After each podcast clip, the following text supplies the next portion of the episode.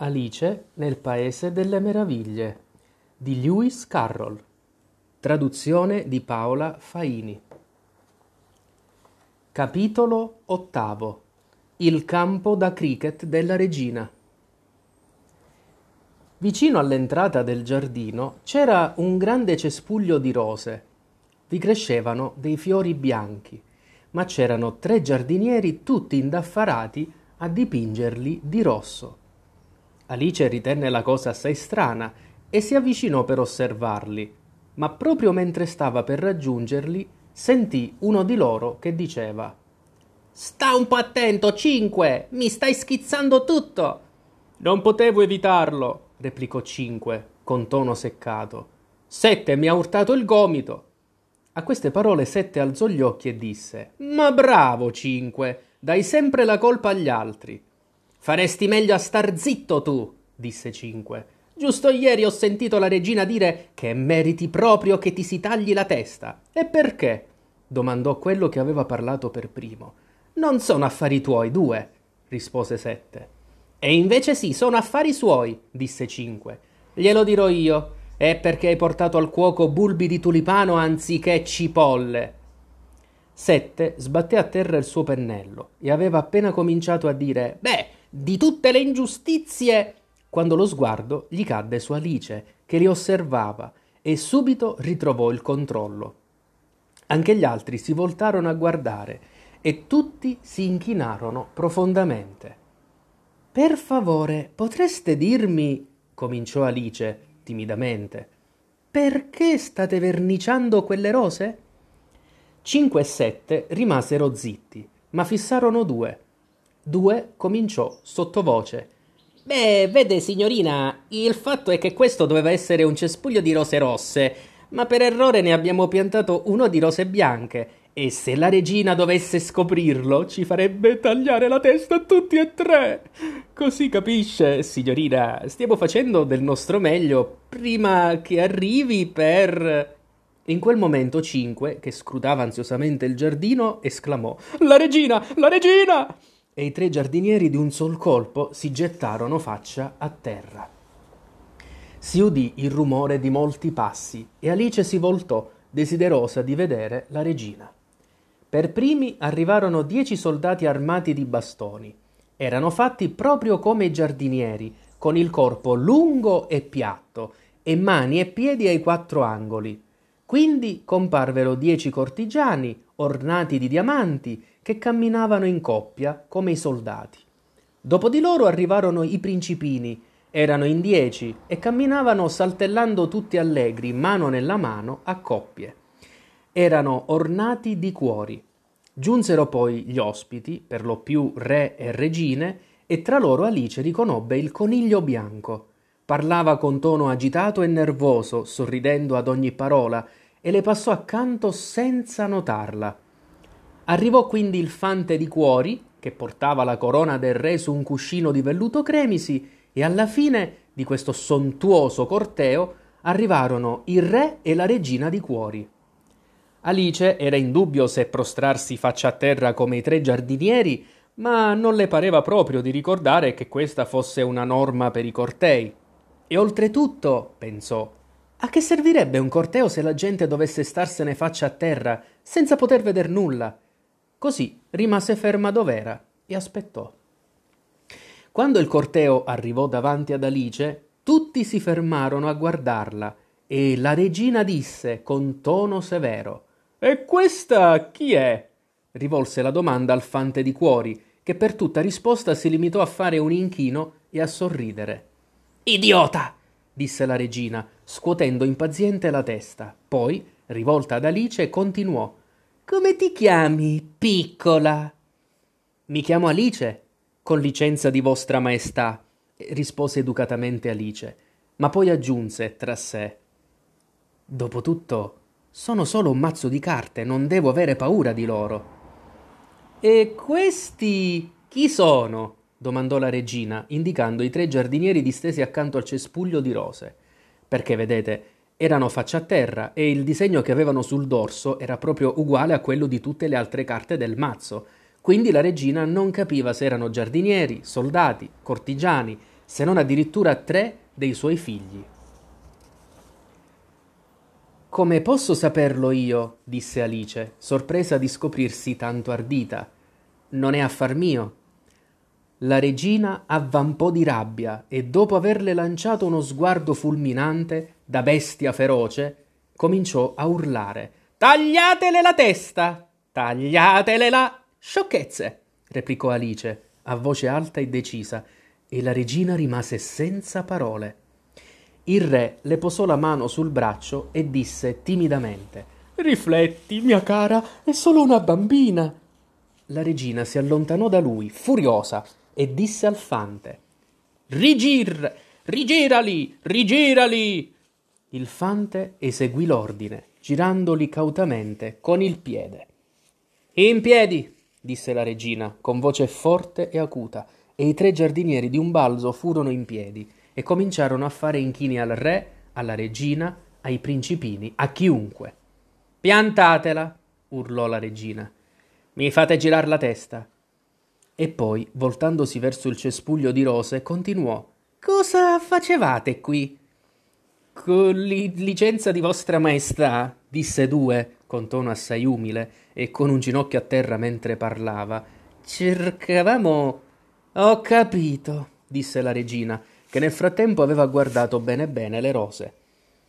Tagliate la testa a tutti e tre. E il corteo riprese ad avanzare, mentre tre soldati restavano indietro per giustiziare i tre sfortunati giardinieri che corsero a rifugiarsi accanto ad Alice. Non sarete decapitati, disse Alice, e li infilò in un grosso vaso da fiori lì accanto. I tre soldati li cercarono per un po', poi se ne andarono via tranquillamente e si riunirono al corteo. Li avete decapitati? urlò la regina. Fatto, con licenza di vostra maestà, urlarono in risposta i soldati. Bene, urlò la regina. Sai giocare a cricket? I soldati rimasero zitti e fissarono Alice, giacché la domanda era evidentemente rivolta a lei. Sì, urlò Alice. Andiamo allora, ruggì la regina, e Alice si unì al corteo, molto curiosa di vedere cosa sarebbe successo. È, è una bella giornata, disse una vocina timida accanto a lei. Alice stava camminando vicino al coniglio bianco, che la scrutava ansiosamente in viso. Molto bella, confermò Alice. Dov'è la duchessa? Zitta, zitta! disse il coniglio con tono basso e concitato. Parlava guardandosi ansiosamente alle spalle, poi si alzò in punta di piedi, si avvicinò, le, avvicinò le labbra all'orecchio di Alice e bisbigliò. È stata condannata a morte. Com'è stato? domandò Alice. Hai detto che peccato? chiese il coniglio. No, non l'ho detto, rispose Alice. Non penso affatto che sia un peccato. Ho detto come è stato. Ha tirato le orecchie alla regina, cominciò a dire il coniglio. Alice fece una risatina. Oh, zitta! bisbigliò il coniglio spaventato. La regina può sentirti. Vedi, la duchessa è arrivata un po' tardi e la regina ha detto Prendete posto! tuonò la regina e tutti cominciarono a correre di qua e di là, urtandosi l'un l'altro. Tuttavia, in un paio di minuti furono disposti e la partita ebbe inizio. Alice pensò che in tutta la sua vita non aveva mai visto un campo da cricket più strano. Era pieno di solchi e di buche, le palle erano dei porcospini vivi, le mazze erano dei fenicotteri e i soldati, piegati ad arco e con mani e piedi poggiati a terra, formavano le porte. La cosa più difficile per Alice, soprattutto all'inizio, fu controllare il suo fenicottero. Riuscì a sistemare il corpo sotto il braccio, in modo abbastanza comodo, e gli lasciò le zampe ciondoloni. Ma poi, proprio quando era riuscita a raddrizzargli il collo a sufficienza e stava per colpire il riccio con la testa del fenicottero, questo cominciò a contorcersi, fissandole in viso, con un'espressione altamente strana, talmente strana che non riuscì a trattenersi dal ridere. Gli abbracciò la testa, pronta a riprendere il gioco, ma con profonda irritazione scoprì che il riccio nel frattempo si era srotolato e si preparava ad andarsene. Come se non bastasse, ogni volta che stava per assestare un colpo e infilare il riccio nella porta, si ritrovava davanti un solco o una buca, E poiché i soldati curvati ad arco continuavano a raddrizzarsi e spostarsi in altri punti del campo, Alice arrivò ben presto alla conclusione che si trattava di un gioco veramente difficile. I giocatori colpivano tutti insieme, senza aspettare il loro turno, e nel frattempo litigavano e si disputavano i ricci. Ben presto la regina fu colta da un accesso d'ira e cominciò a pestare i piedi urlando Tagliate la testa a quello! Tagliate la testa a quell'altro! O- ogni minuto diceva così. Alice cominciò a sentirsi a disagio. A dire il vero, fino a quel momento non aveva avuto problemi con la regina, ma sapeva che poteva accadere da un momento all'altro, e allora pensò: Che ne sarebbe di me? In questo posto adorano tagliare la testa alla gente. Quasi mi stupisco che ci sia ancora qualcuno vivo. Si guardò attorno per cercare una via di scampo, chiedendosi se sarebbe riuscita a filar via senza essere notata, quando vide una strana apparizione nell'aria. In un primo momento rimase perplessa, ma dopo averla osservata per un paio di minuti capì che era un ghigno e si disse È il gatto del Chess- Cheshire. Almeno ora potrò parlare con qualcuno. Come va? chiese il gatto non appena fu comparso un pezzo di bocca sufficiente per parlare. Alice aspettò che comparissero anche gli occhi e poi fece un cenno con la testa. Non val la pena di parla- parlargli, pensò, finché non compaiono le orecchie o almeno una. Dopo un minuto comparve tutta la testa e allora Alice posò a terra il fenicottero e cominciò a raccontargli il gioco molto contenta che qualcuno stesse ad ascoltarla. Il gatto evidentemente riteneva di aver fatto apparire una parte sufficiente di se stesso, così ne- nient'altro si materializzò. Non credo proprio che giochino correttamente, cominciò a lamentarsi Alice. E poi litigano tanto che non riescono a sentire neanche le proprie parole, e non mi sembra che ci siano delle regole precise, o almeno, se ce ne sono, nessuno le rispetta. E non immagini quanto confonda le idee il fatto di utilizzare esseri vivi anziché oggetti. Ad esempio, la porta in cui dovrei infilare il colpo se ne sta andando dall'altra parte del campo, e avrei potuto colpire il riccio della regina se non fosse scappato via quando si è accorto che lo avevo preso di mira.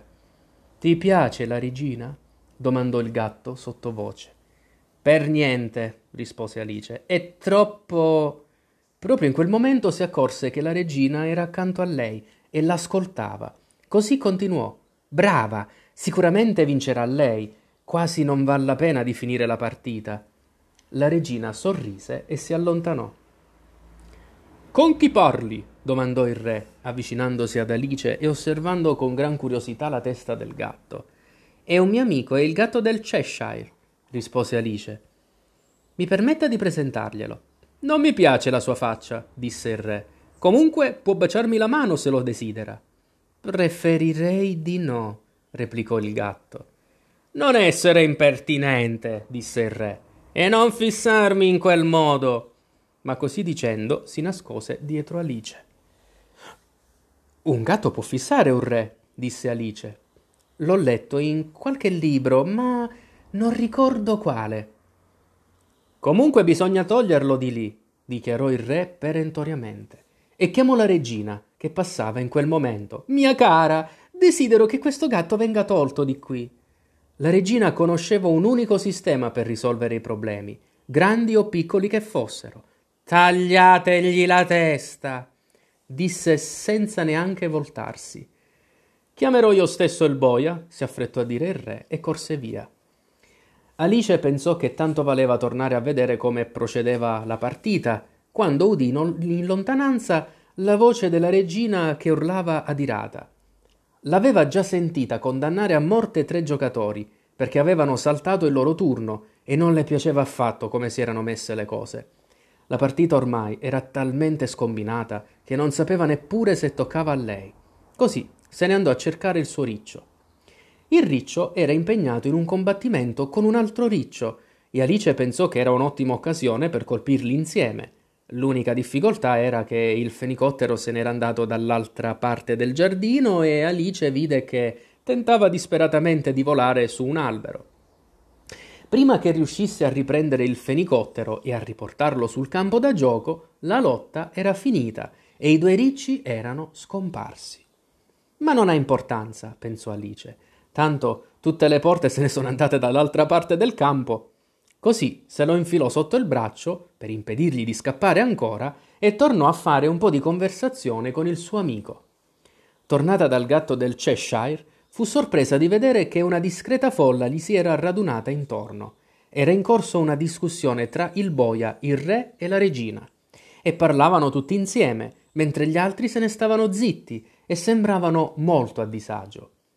Nel momento in cui apparve Alice, tutti e tre si rivolsero a lei per risolvere la disputa e le ripeterono le loro argomentazioni. Ma dato che parlavano tutti contemporaneamente, Alice non riuscì a capire nulla di quello che dicevano. La tesi del boia era che non si può tagliare una testa se manca il corpo da cui staccarla. Non l'aveva mai fatto prima e non aveva nessuna intenzione di cominciare proprio in quel momento. La tesi del re era che tutto quello che ha una testa può essere decapitato e quindi non voleva sentire simili sciocchezze. La tesi della regina era che se non si faceva immediatamente qualcosa avrebbe fatto decapitare tutti, proprio tutti i presenti, e fu quest'ultima frase che rese tanto serio e ansioso il gruppo di persone. Ad Alice non veniva in mente nient'altro da dire se non appartiene alla duchessa, sarebbe il caso di chiedere a lei. È in prigione, disse la regina al boia. Conducetela qui. E il boia sfrecciò via.